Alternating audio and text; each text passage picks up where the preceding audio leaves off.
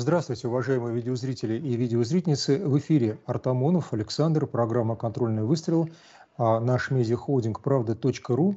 Свою очередную программу в качестве военного обозревателя я хочу посвятить космосу, точнее даже, я бы сказал, украинскому космосу. И, конечно, на закономерный вопрос, а каким образом это нас, а, российских граждан, касается, но я думаю, что то, что касается Украины, касается, как правило, россиян, мы не мыслим себя вне а, единой а, зоны обитания трех народов, россияне, украинцы, белорусы, мы составляем некое единство трех, я подчеркиваю, пусть и независимых, но связанных братских народов. И по этому поводу обороны Украины, тем более в нынешнем ее виде, к сожалению, не к счастью, а именно к сожалению, касается наших национальных интересов и безопасности, а также безопасности ряда наших граждан, проживающих на территории Донбасса, потому что там более 10 тысяч российских граждан, ну и, собственно, так сказать, близких нам людей, пусть они и проживают на Украине, являются украинцами, а, согласно международному праву себя они считают исключительно гражданами ДНР и ЛНР, а, это их безопасность ввиду того, что все, что бы сейчас не предпринимал Киев, он делает с мыслью, каким бы образом суметь завоевать эту территорию. Заметьте, я говорю не отвоевать, а завоевать, потому что завоевывать они ее хотят. Фактически, если верить различным политическим программам украинской власти, нынешней киевской хунты, завоевывать они хотят ее военным путем, а потом перемещать население, ну, собственно, устраивать этнические чистки.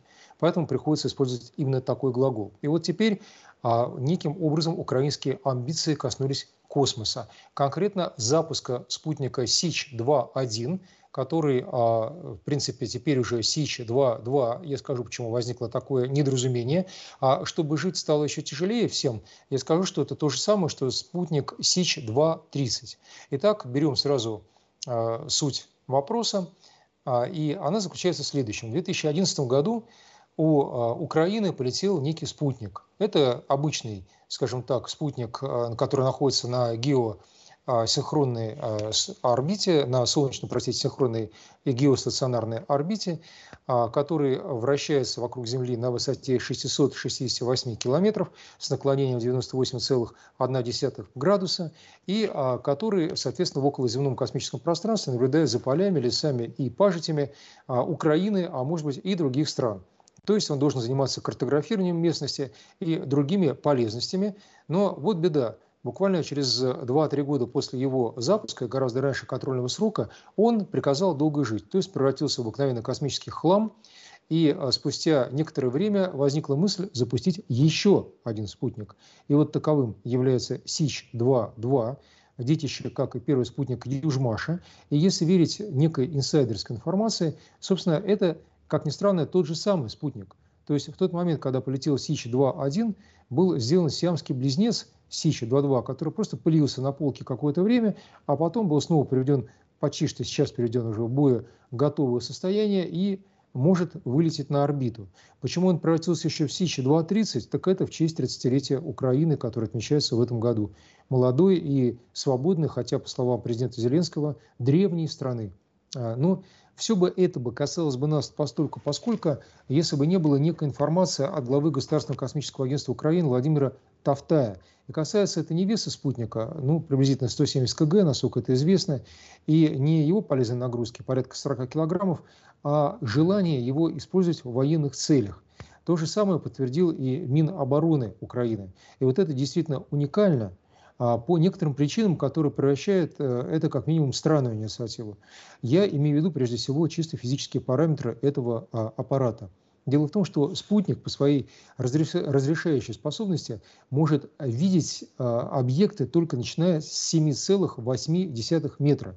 То есть объекты более мелкие он физически не видит. Он а, может увидеть, допустим, какое-то армейское подразделение, как некое размытое пятно. Но понять, что это такое, установка «Град» РСЗО, или это армейское подразделение, или что-то еще, он не может определить. Ну, наверное, потому что изначально предназначен совсем для других целей. Но ну, э, на данный момент э, спутники военного назначения и э, также занимающиеся не только обязательно военными вещами, но и безопасностью стран, обладающих такими возможностями, могут рассмотреть предметы с точностью до 30 сантиметров. Поэтому рядом, вы сами понимаете, 7,8 метра, ну, как минимум, никак не соответствует военному предназначению. И тем не менее, заявление было сделано. И, что гораздо интереснее, а, это соответствует общему духу речей Зеленского, который говорит немало-немного о том, чтобы вернуть Украине роль лидирующей космической державы. Да-да, вы не ослышались. Замечательно, да?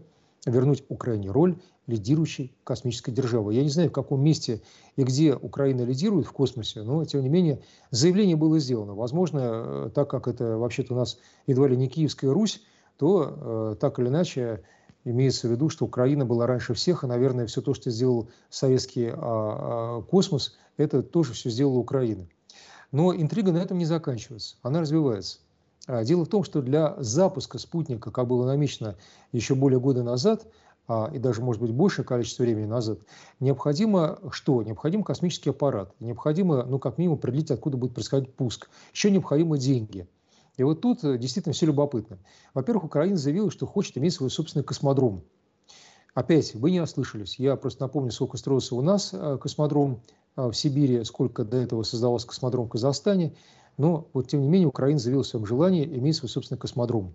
Но параллельно, действительно, это водевиль не может набрать 10-12 миллионов долларов по украинским источникам для того, чтобы достроить спутник и обеспечить его запуск в космос. Тот самый СИЧ, который 2, который 30 в честь 30-летия Украины, независимой, незалежной. И вот, тем не менее, мечтаем мы о космодроме.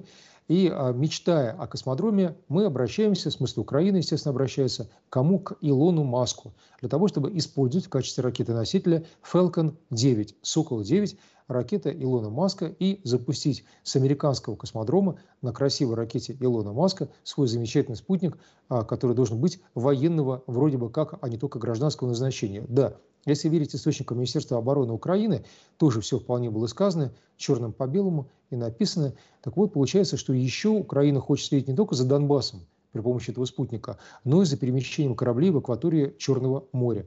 Но, возможно, корабли несколько покрупнее бывают, чем 8 метров, потому что сам это Украина москитный флот, который вряд ли разглядишь при помощи такого аппарата. Но, тем не менее, согласитесь, заявление смелое. То есть, каким образом и как будем следить, непонятно, но следить должны обязательно, потому что мы, Украина, а, должны помогать а, европейцам, американцам сдерживать Россию. Это цель, так как борьба со страной-агрессором задача номер один. Еще а, в устах официальных лиц звучало следующее замечательное заявление. СИЧ-230 должен помочь коммуникации с другими космическими агентствами. Я расшифрую эту мысль. Я не знаю, как конкретно СИЧ-230 будет этому помогать, потому что другие космические агентства, это, наверное, имеется в виду Европейское космическое агентство, это имеется в виду НАСА, американское, естественно, обладает своей собственной развитой сетью десятков спутников. И они могли бы передавать Украине фотографии с орбиты. Но вот беда. Украинские военные жалуются, что те фотографии, которые они получают от НАСА, как правило, загрублены. То есть детали мелкие не видны.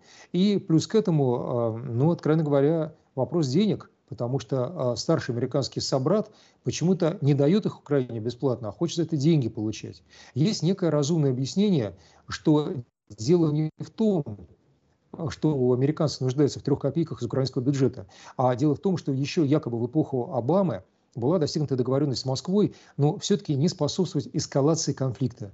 Хотя бы потому, что Бог его знает, как эти снимки могут использоваться а, и в каких целях. Может быть, действительно, так сказать, украинцы начнут засыпать американские спутники заказом, чтобы потом э, пользоваться э, полученными данными для корректировки артиллерийского огня или для других замечательных целей на Донбассе, коль скоро речь идет, о Донбассе.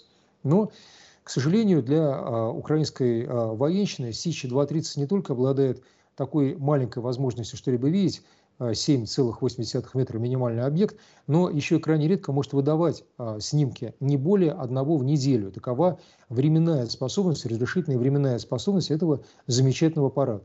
То есть, иными словами, никакой опасности, конечно, этот спутник не представляет.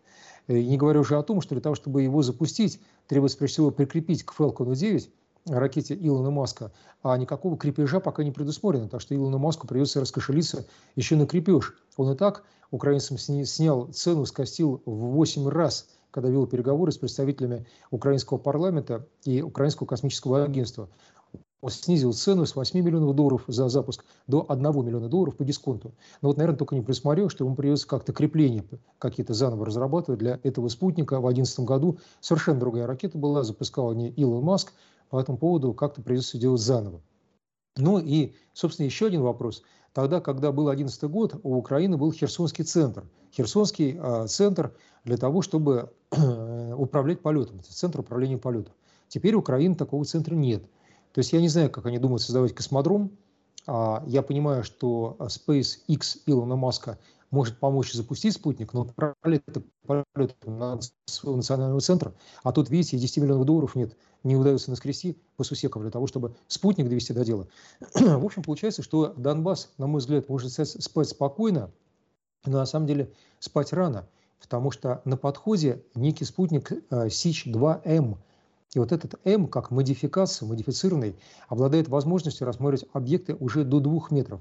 То есть 2 метра – это предел, а с двух метров и больше может что-то увидеть.